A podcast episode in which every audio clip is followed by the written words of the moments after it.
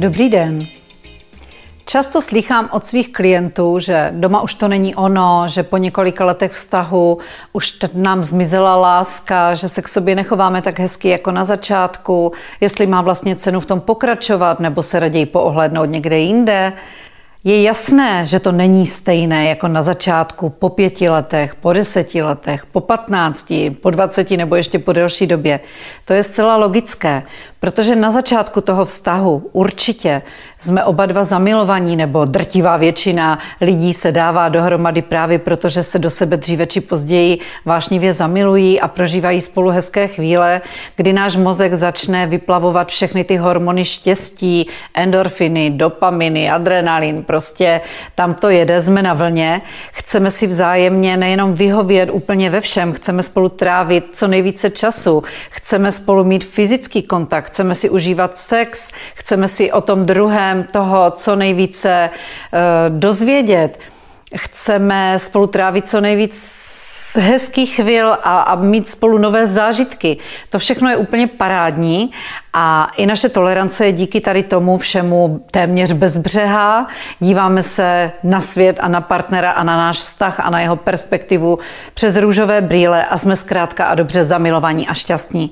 Je to v pořádku, je to krásná doba, motýlky v břiše a to všechno, co k tomu patří, je úžasné období, ale nemůžeme počítat s tím, že bude trvat nekonečně dlouho a navždy. Samozřejmě někdo má na vztazí hrát právě a jen tady toto období, to jsou ti, kteří potom střídají partnery velmi rychle a právě aby zažili tady tu emoční skluzavku nebo spíš tobogán pozitivní, že tam to, tam to jde všechno snadno a samo. Ale potom postupně se ta zamilovanost mění v, tou, v tu partnerskou lásku to partnerství v tom pravém slova smyslu. A nastupují další emoce, které k tomu přibývají.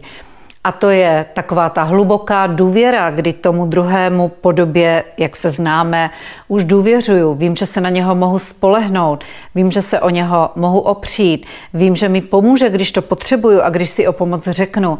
Vím, že je nám spolu hezky, i když spolu nejsme, že na sebe myslíme. Říká se, že platí ta tři S. Naplnění, emoční naplnění našeho vztahu jsou stesk, soucit a strach. Když to tam je, vypadá to, že i po odeznění zamilovanosti náš vztah pořád je na těch pozitivních emocích. Stesk, to znamená, když s tím druhým netrávím úplně každou chvíli a když se potom dlouhou dobu nebo delší dobu nevidíme, že se mi po něm skutečně stýská, po jeho blízkosti, že chci být zase s ním. Soucit, že soucítím, když se mu něco děje, když mu není dobře, když ho něco trápí, když je nemocný, soucítím s ním, jsem empatická, snažím se na něho naladit, není mi to jedno, jak se cítí. A strach, když například o partnerovi delší dobu nemám zprávu, nebo když mu hrozí nějaké nebezpečí, nejenom zdravotní, ale jakékoliv ohrožení, mám o něj strach. Chci, aby byl v pořádku, aby se mu dobře dařilo, zcela nesobecky nejenom se mnou, ale celkově v jeho životě.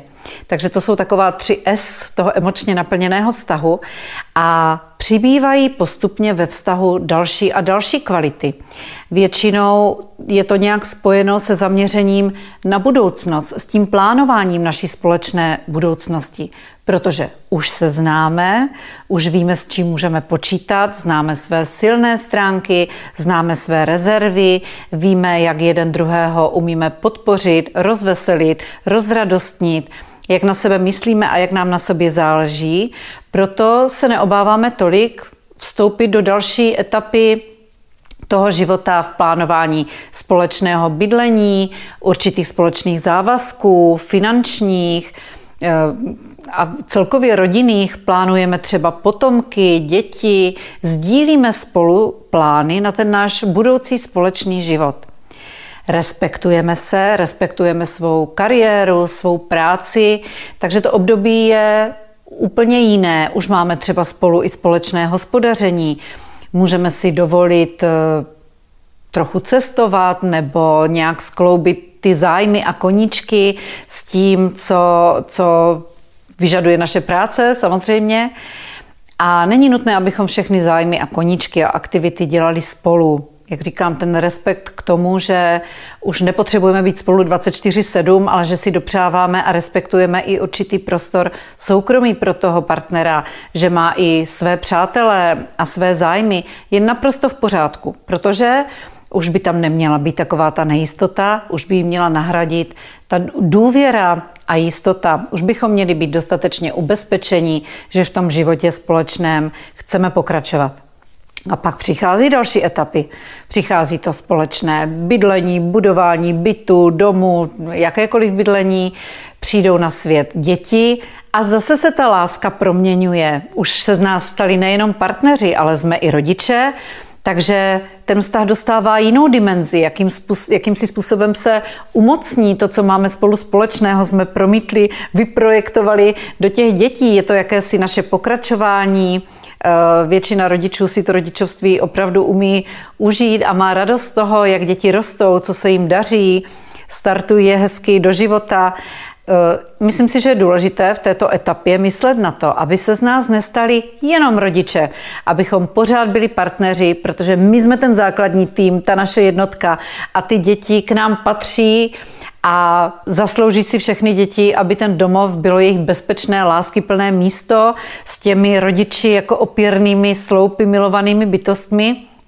Takže si myslím, že ten domov zase dostává ještě jiný rozměr v podobě té lásky, vůči sobě celé rodiny navzájem, ale je potřeba myslet i na tu partnerskou, abychom si našli čas, kdy spolu můžeme být jenom my dva spolu, abychom, když jsou děti trošku větší, měli možnost hlídání a odjet někam na víkend, nebo alespoň si zajít na večeři, nebo na procházku, nebo na koncert, nebo kamkoliv, abychom zcela nerezignovali na to, že jsme pár a jak říkám, nestali se z nás jenom rodiče.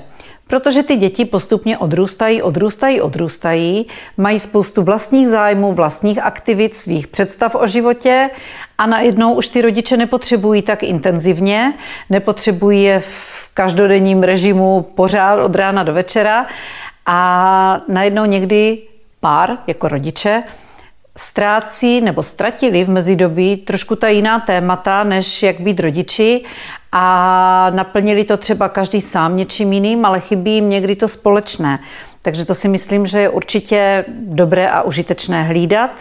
No a až děti odrostou úplně, že nás nepotřebují, protože jsme je krásně vybavili, vychovali a nastartovali do života, tak pak volně naváže ta etapa toho, kdy se nám zase uvolnily ruce, kdy můžeme podnikat spoustu věcí sami nebo se svými přáteli, můžeme cestovat, můžeme to dělat věci, které třeba ne vždy se s malými dětmi dělat mohou. Jsme na tom třeba i finančně už lépe. Splatili jsme hypotéky, máme méně závazků, takže si můžeme užívat té radosti. Ale po celou tu dobu je potřeba hlídat, abychom v žádné části svého života neopomíjeli to, že my dva jsme ten společný život, nejdřív partnerský a potom rodinný odstartovali a měli bychom tam být pořád pro sebe a spolu.